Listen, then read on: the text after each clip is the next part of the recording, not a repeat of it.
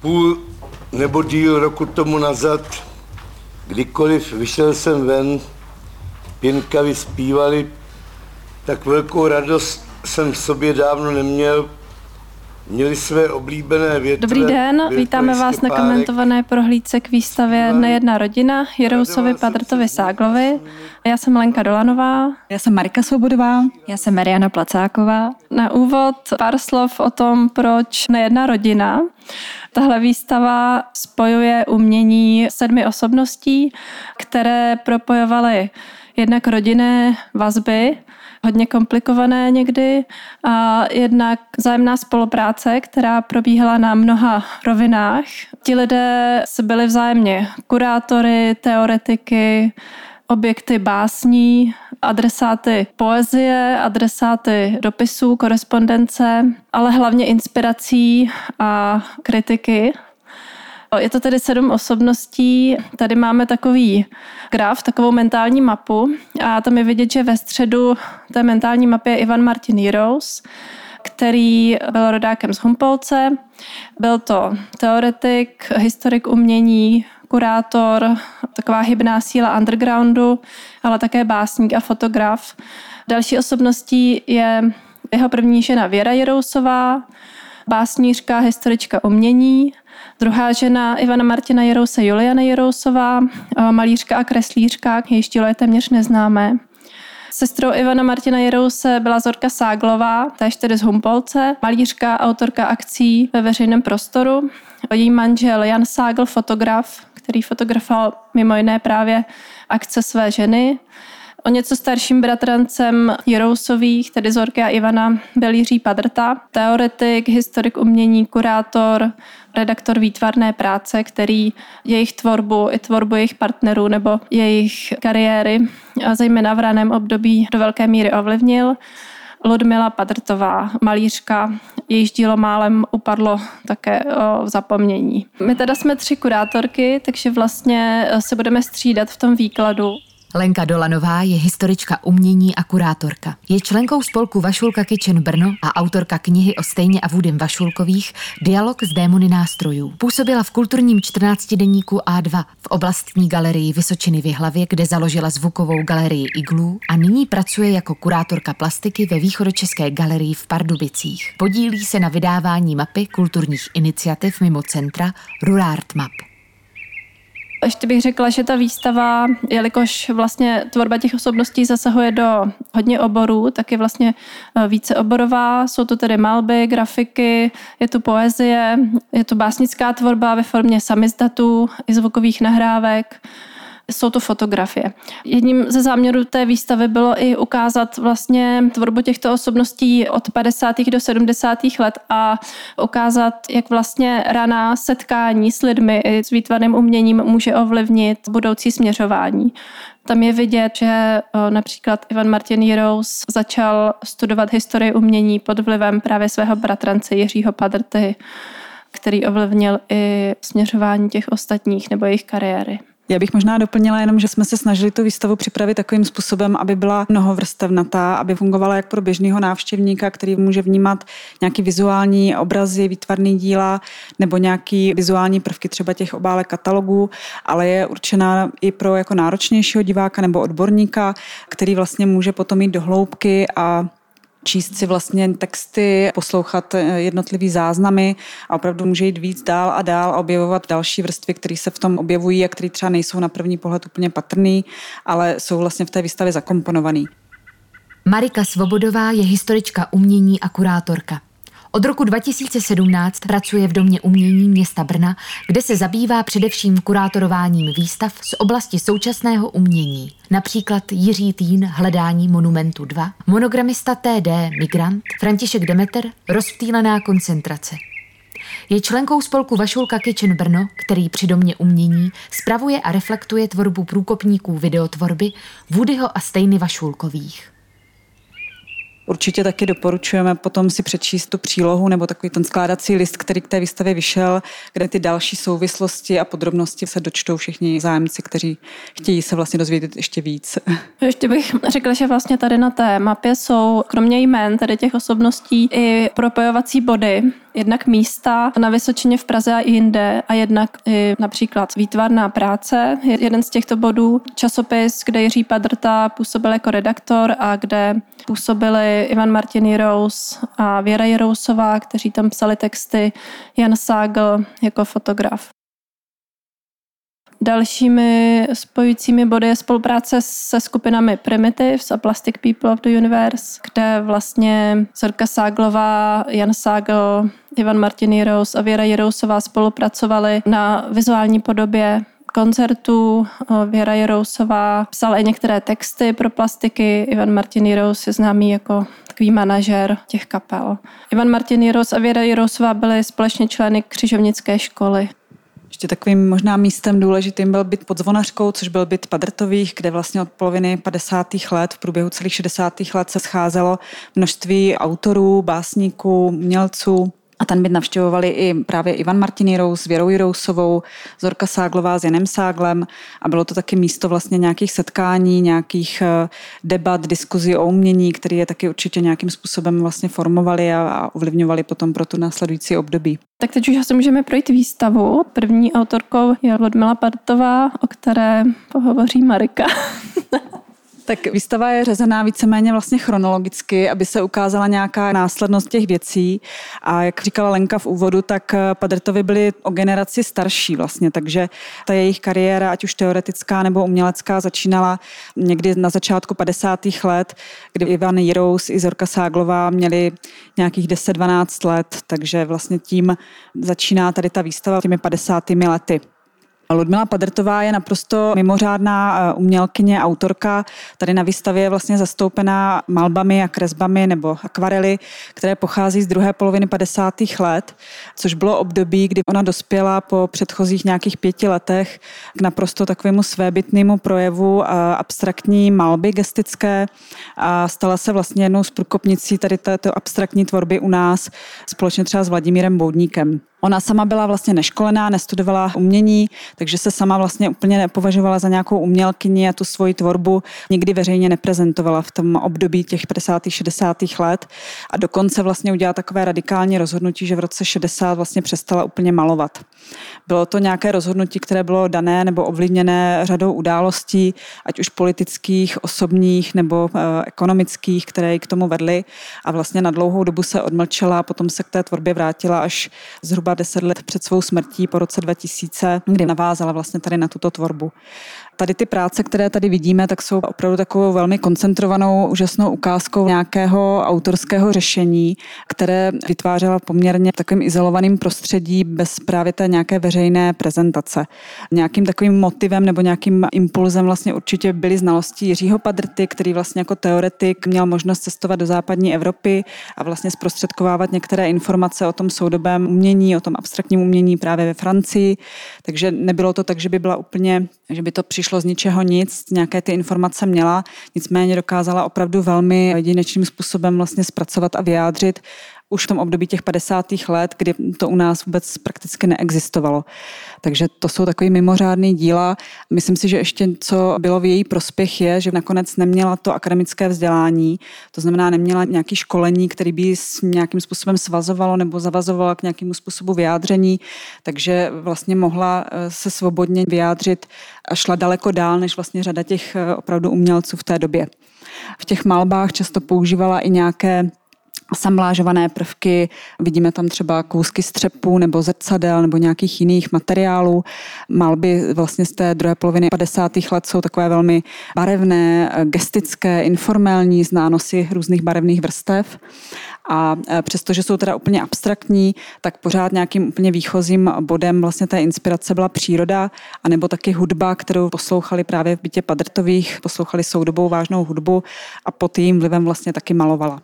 Tady je taková jedna ukázka, která se vymyká těm ostatním obrazům, které tady jsou. To je portrét Jiřího Padrty zhruba z poloviny 50. let, který jsme zařadili vlastně proto, že to zase je ukázka nějakých vztahů. Oni v té době už jako manželé spolu začali žít a ze stejné doby potom pochází dopisy, které Jiří Padrta Ludmile psal právě z té zahraniční cesty do Paříže a který vlastně prozrazují nějakou fascinaci a okouzlení tím západním světem, ať už co se týče jako města, jako takového, ale i toho umění vlastně, které tam bylo. Potom je tady takový menší výběr, těch dopisů je samozřejmě mnohem víc, ale je tady potom ukázka ještě dopisu Ivana Zorce z roku 62 a dopisy Juliany Jirousové, Ivanu Jirousovi z roku 74. To možná Lenka, jestli doplní nějakou ještě informací. Tak ten dopis Ivana Martina Jirouse sestře Zorce je zajímavý, že on tam vlastně sděluje takové rané pochybnosti týkající se jeho básnických pokusů a fotografie.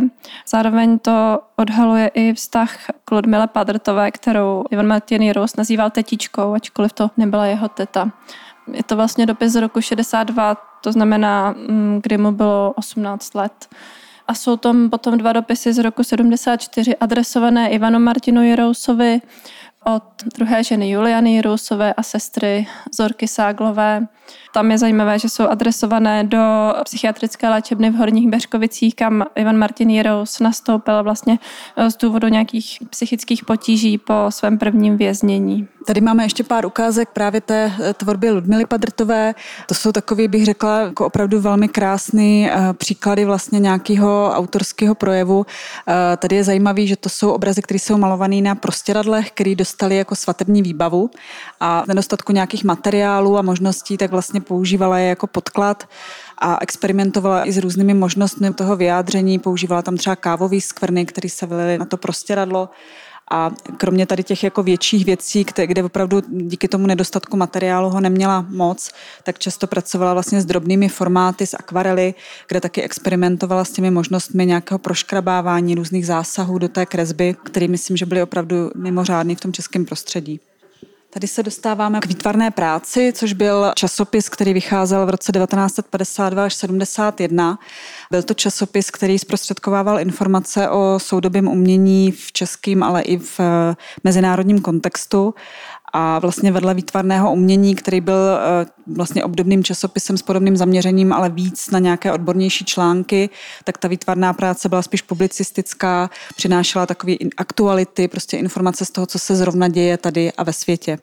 Jiří Padrta právě, teda jak už zmiňovala Lenka v úvodu, tak byl redaktorem té výtvarné práce prakticky po celou dobu, kromě prvního roku, a významným způsobem vlastně ovlivnil a podílel se na tom, že ten časopis opravdu potom zprostředkovával nejnovější, nejzajímavější, nejčerstvější informace vlastně o dění v tom západním světě, který tady bylo jinak velmi obtížně dostupné. V té redakci potom pracoval například taky Jiří Šetlík, Miroslav Lamač, Zdeněk Felix a řada dalších autorů a díky Jiřímu Padrtovi potom od právě poloviny 60. let přispíval pravidelně Ivan Jirous, který ještě studoval vysokou školu, a na konci 60. let i Věra Jirousová, kteří vlastně psali převážně o tom aktuálním soudobém dění ve světě, v propojení i třeba s hudbou nebo s opravdu s těmi jako experimentálními uměleckými formami.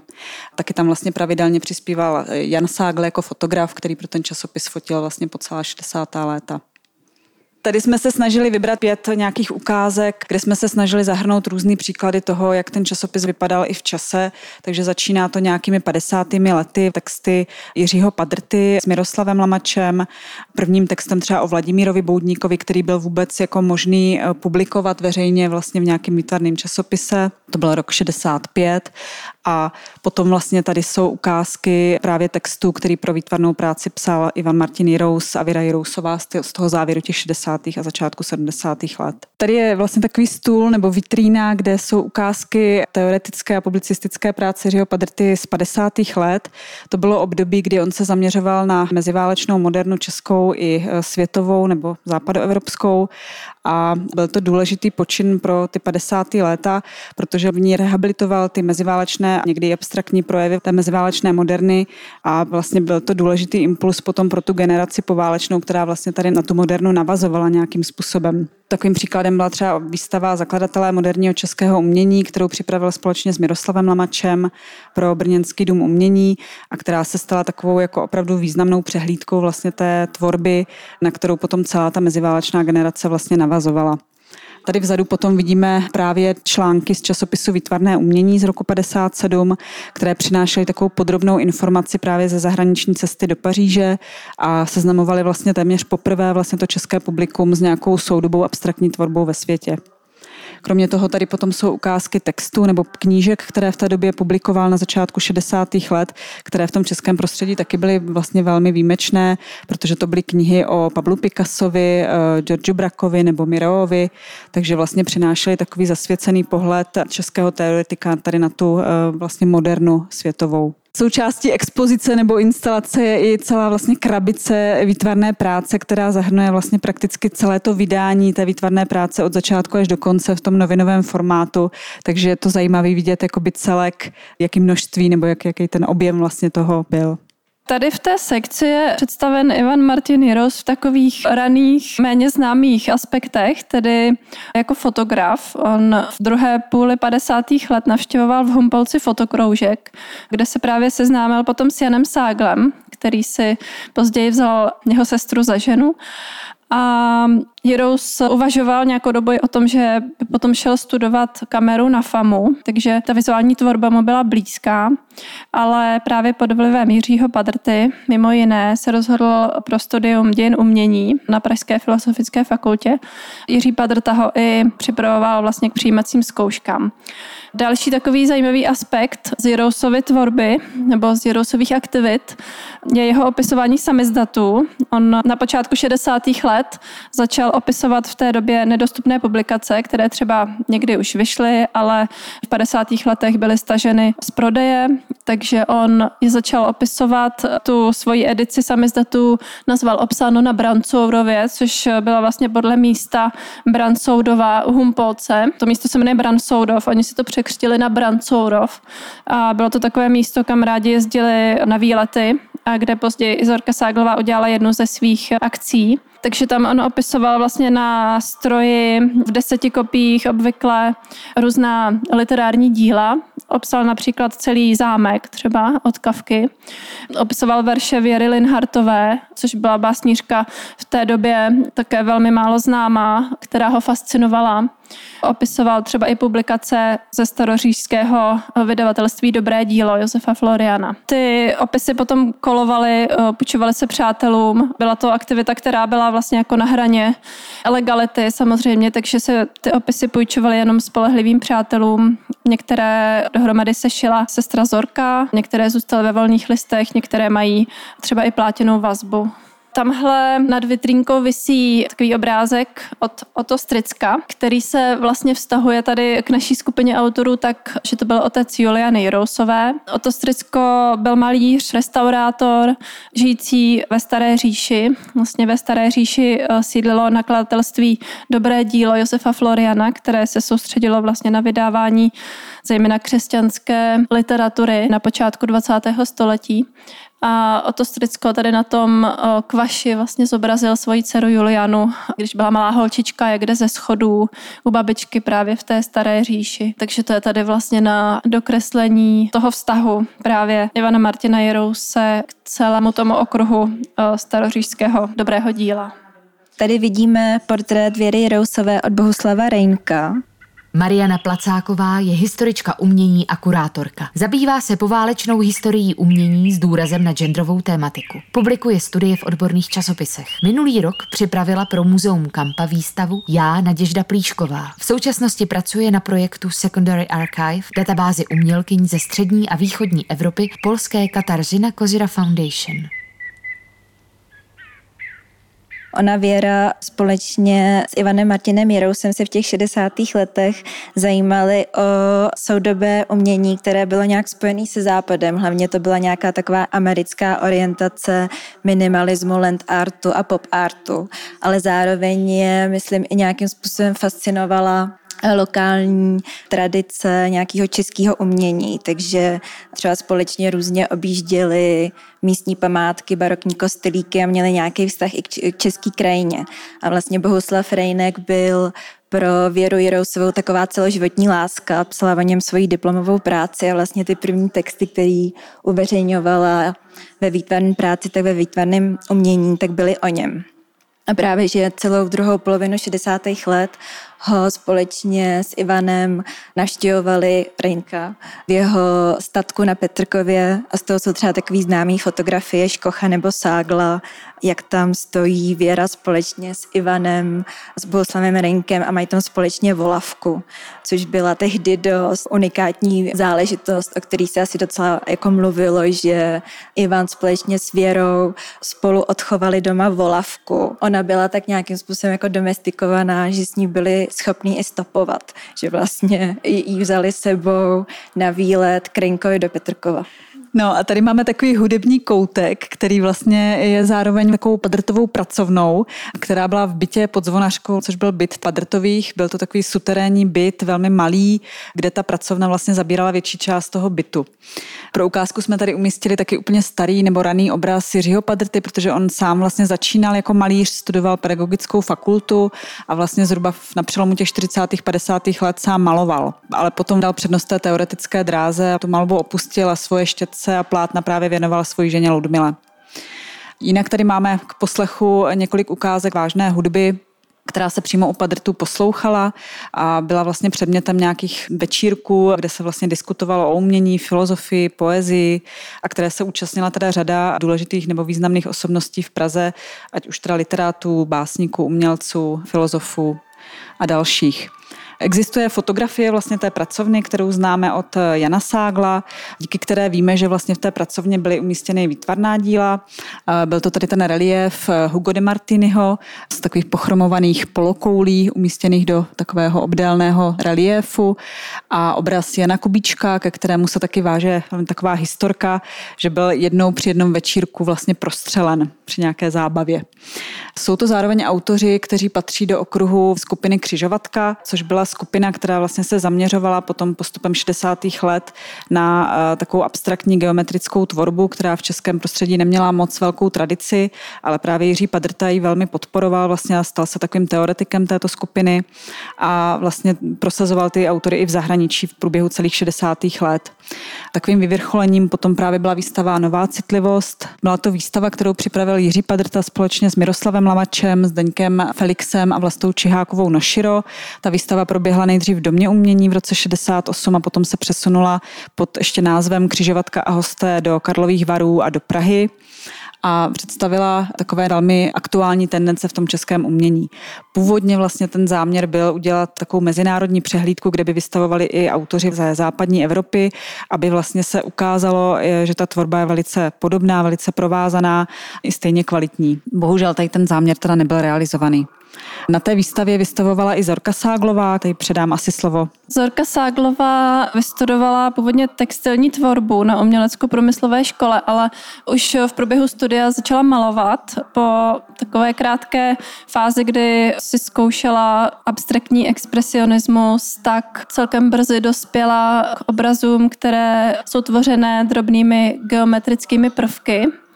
Tyto obrazy vystavila poprvé na výstavě Konstruktivní tendence, které připravil právě kurátorský Jiří Padrta, tedy na jihlavské verzi té výstavy, protože ta výstava byla v Lounech, v Roudnici a poté putovala do Jihlavy. Ona tedy ty textilní vlivy úplně neopustila, protože ty její geometrické obrazy jsou inspirované strukturou textilu, textilní vazbou.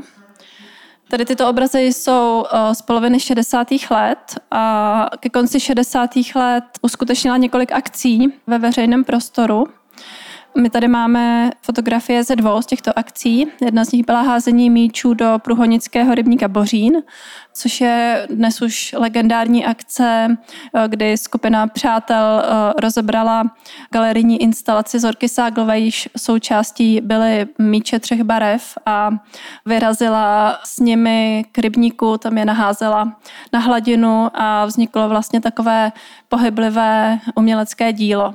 Tuto akci stejně jako další Zorčiny akce fotografoval Jan Ságl. Jehož humpolecký fotokroužek inspiroval do té míry, že se stal profesionálním fotografem. Takže on vlastně definoval pro budoucí generace to, jak jsou dnes tyto akce vnímané. Vlastně ty akce Zorky Ságlové jsou známé i tím, že vlastně jejich fotografická dokumentace je velice kvalitní právě díky těm fotografiím Jana Ságla. V roce 1970 se uskutečnila akce Octa Gustavu Obermanovi, kde se vlastně Zorka Ságlová navrátila do Brancoudova, o němž jsme tady již hovořili, kde vlastně její bratr opisoval ty samizdaty.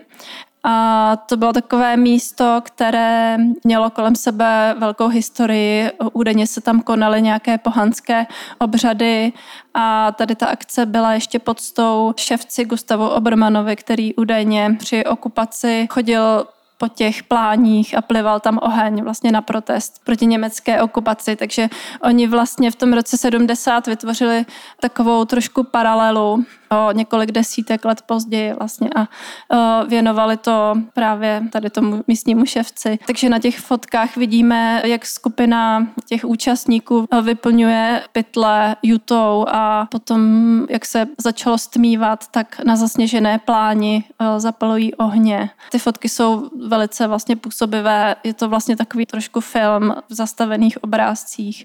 Jinak Zorka Ságlová hodně měla ráda ty odkazy k nějakým místním historkám nebo legendám. Jedna vlastně z jejich akcí, která tady není, je tady jenom prostřednictvím dokumentace nebo teoretických zpráv v časopisech, byla výstava Seno sláma, která byla součástí přehlídky Někde něco, která se tady odehrála ve Špálově galerii a ona tam vlastně vyplnila tu galerii balíky sena a slámy. Účastníci to seno a slámu vlastně různě přehazovali, měli tam hrábě, ale tam skupina Plastic People of the Universe a tahle akce pro ní znamenala vlastně v tom roce 69 zákaz pozdějšího vystavování. Takže ona potom tvořila doma, měla i nějakou pauzu v tvorbě a tu rodinu podporoval vlastně finanční, zajišťoval Jan Ságl, který mimo jiné fotil města Česká na Pohlednice.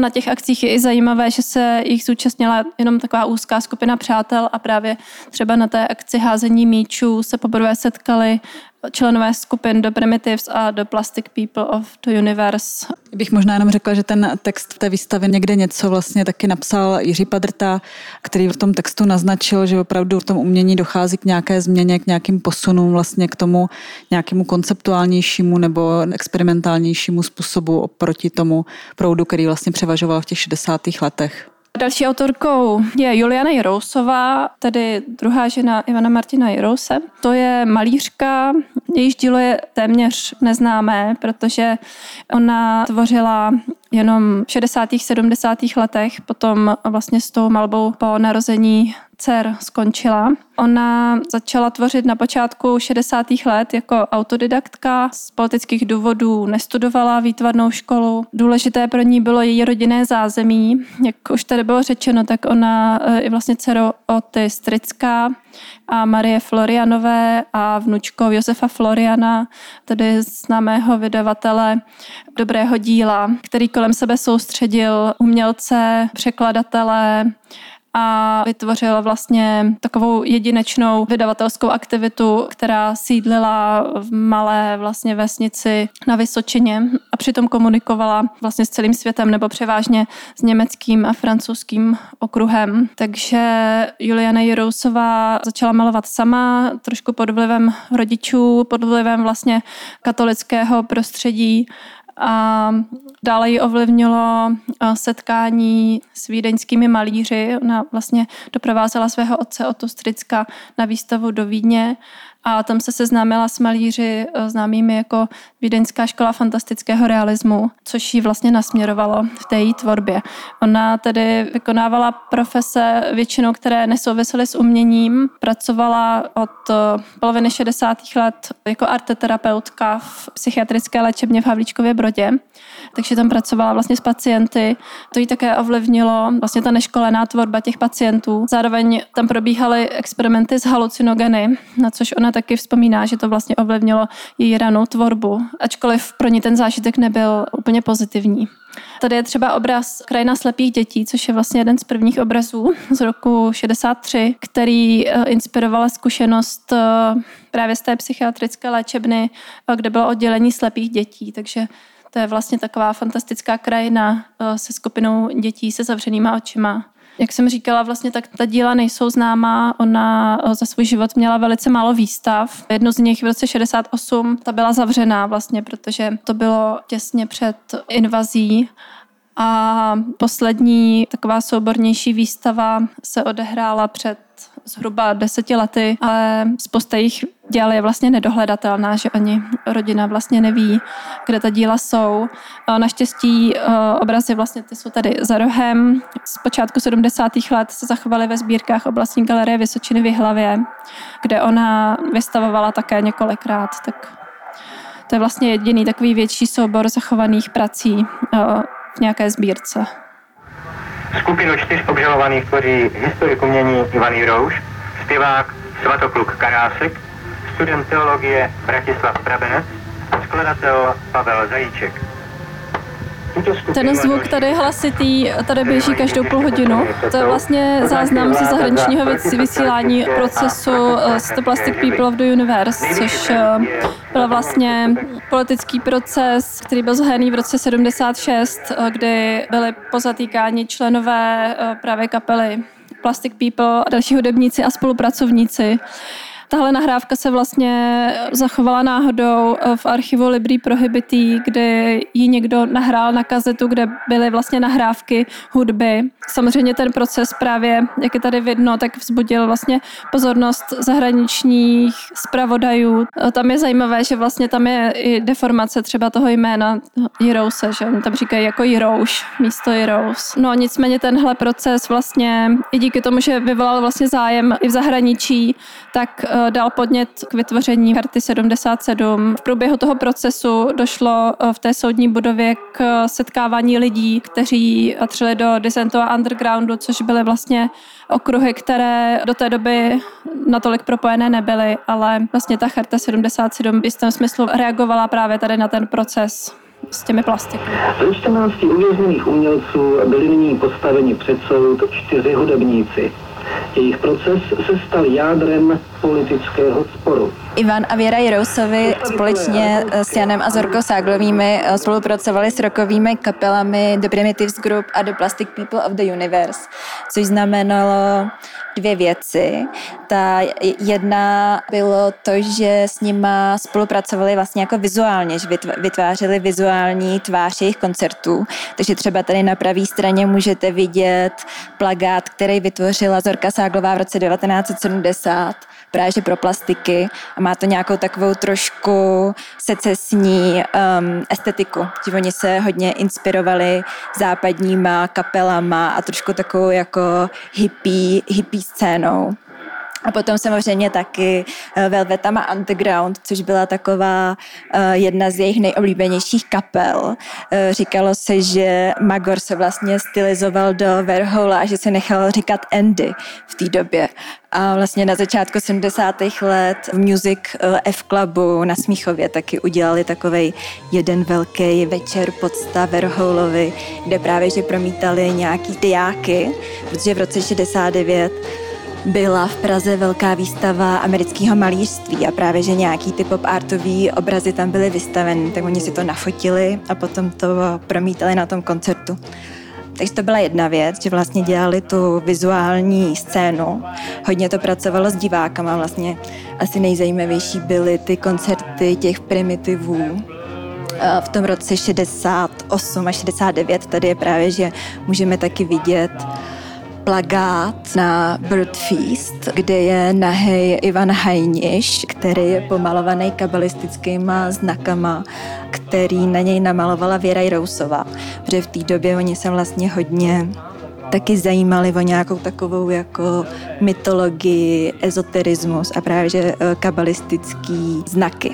A co bylo taky ještě zajímavé je, že Ivan Jirous společně i s Věrou se snažili o té rockové hudbě psát v nějakém teoretickém rámci. A Jirous právě že publikoval docela hodně článků právě že o primitivech a o plasticích v té výtvarné práci.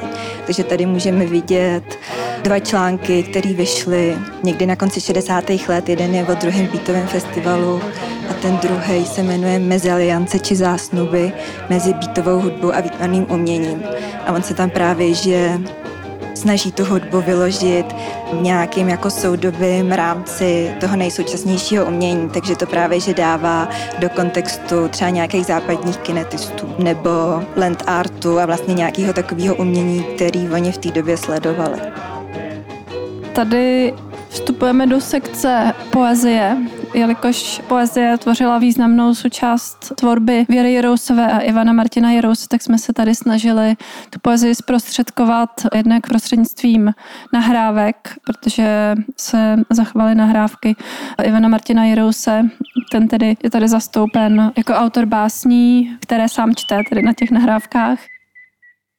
Jasnější než slunce včera, ke konci chýlí se večeře, ve vlaku jel jsem, mávali na mě rostliny křidélky, mám je poslední dobou raději než zvířata. Zároveň z těch zvukových nahrávek jsou tu nahrávky písní od Plastiků. Vybrané jsou ty, k nímž texty psala nebo na nich spolupracovala Věra Jirousová.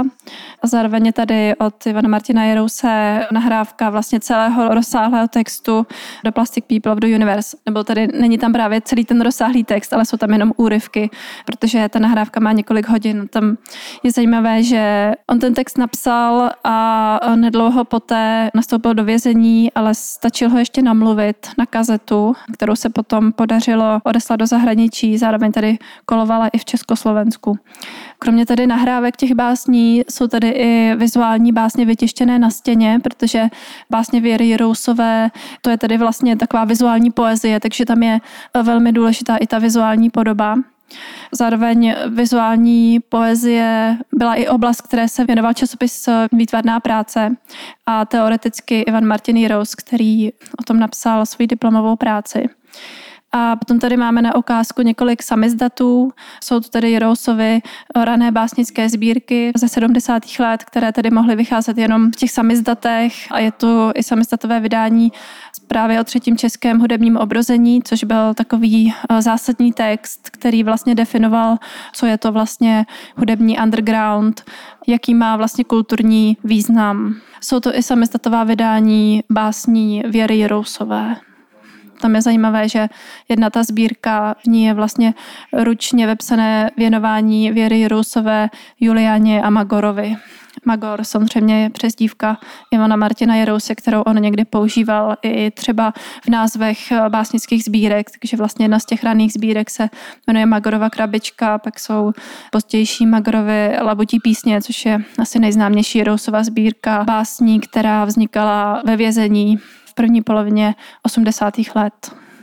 No a k tomu bych jenom doplnila, že vlastně tady taky máme ukázku několika rukopisů a strojopisů Jiřího Padrty ze 70. let, kde vlastně naproti té předchozí místnosti jsme mohli zkoumat řadu katalogů, ať už českých nebo zahraničních, kde se věnoval vlastně té aktuální konstruktivní české tvorbě, tak vlastně díky zrušení časopisu Výtvarná práce v roce 71, který na něho měli vlastně i takový poměrně závažný dopad zdravotní, on byl potom stižen několika infarkty a opravdu ho to vlastně jako dost významně poznamenalo, tak se vlastně stáhl do ústraní a těch posledních několik let života do roku 78 se potom věnoval teoretickým textům o Kazimíru Malevičovi a ruském suprematismu, kterých napsal vlastně řadu textů, který už nebyly publikovaný nebo vyšly jenom v nějakých zlomcích a vlastně ukazují tady tu poslední etapu jeho práce. Je to doplněno ještě serigrafií Lva Nussberga, což byl člen ruské takové kinetistické skupiny 60. let Dviženje, která byla taky součástí té jeho sbírky. No ještě možná tady za rohem je taková interaktivní věc, kdy ty Jirousovy rané básně jsou tu natištěné na takových bločcích, takže návštěvníci si je mohou odnést i domů, mohou si z těch bločků ty básničky odtrhnout a vzít si je sebou. Takže tam jsou ty rané básně ze 70. let, ale z nahrávek jsou i ukázky z poezie pozdější, kterou jsme vybrali proto, že se právě vztahuje k dalším autorům tady z výstavy. Takže je tam třeba báseň, která teď zrovna ji slyšíme, která je vlastně o pohřbu Bohuslava Reynka, ale zároveň tam v ní Jirous rekapituluje vlastně své osobní vztahy se ženami.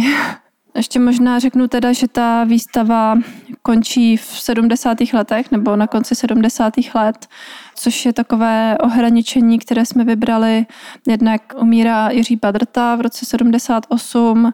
O jeho smrti se Ivan Martin Jirous dozvěděl ve vězení z dopisu Juliany. Jednak v roce 76 byla vlastně svatba Ivana Martina Jirouse s Julianou Jirousovou a v té době vlastně už síl takový tlak na ty kapely, že nesměly vystupovat ty, které se odmítaly přizpůsobit, což se týkalo vlastně i těch plastiků. A často se ty koncerty uskutečňovaly tak, že byly maskované jako oslavy svadeb, které vlastně byly povolené, ale samozřejmě, že to často neuniklo pozornosti policie, takže vlastně oslava svatby Jirouse s Julianou byla vlastně festival známý jako Bojanovice nebo druhý festival druhé kultury v Bojanovicích a právě po tom festivalu vlastně začalo zatýkání těch členů kapely Plastic People a dalších hudebníků a lidí souvisejících s tou kapelou nebo s ní spolupracujících. Potom vlastně Charta 77, takže vlastně ten konec těch 70. let byl takový trošku předěl, že už vlastně bylo jasné, že ta politická situace bude do velké míry ovlivňovat vlastně tvorbu osobností tady na této výstavě. Hodně vlastně blízkých spolupracovníků, přátel nebo lidí vlastně z undergroundu bylo i donuceno potom k emigraci vlastně na konci 70. let nebo kolem roku 80. No, já bych možná ještě doplnila, že to taky období, kdy už vlastně ty vzájemné vazby těch jednotlivých autorů té výstavy končí, že na rozdíl od těch 60. let a začátku 70. let, kde ty propojení byly různý přes tu výtvarnou scénu nebo přes ty hudební vlastně propojení, tak vlastně tou druhou polovinou 70. let končí a vlastně ty cesty jdou potom poměrně asi jiným směrem. Tak výstava končí v 70. letech a pokud vás bude zajímat víc o jednotlivých autorech nebo o dalších souvislostech, které třeba se na výstavu nedostaly, tak určitě doporučujeme knížku, která vychází k výstavě, kde se můžete dozvědět spoustu dalších informací o všech autorech a i více. Tak se loučíme, děkujeme. Naschledanou. Díky.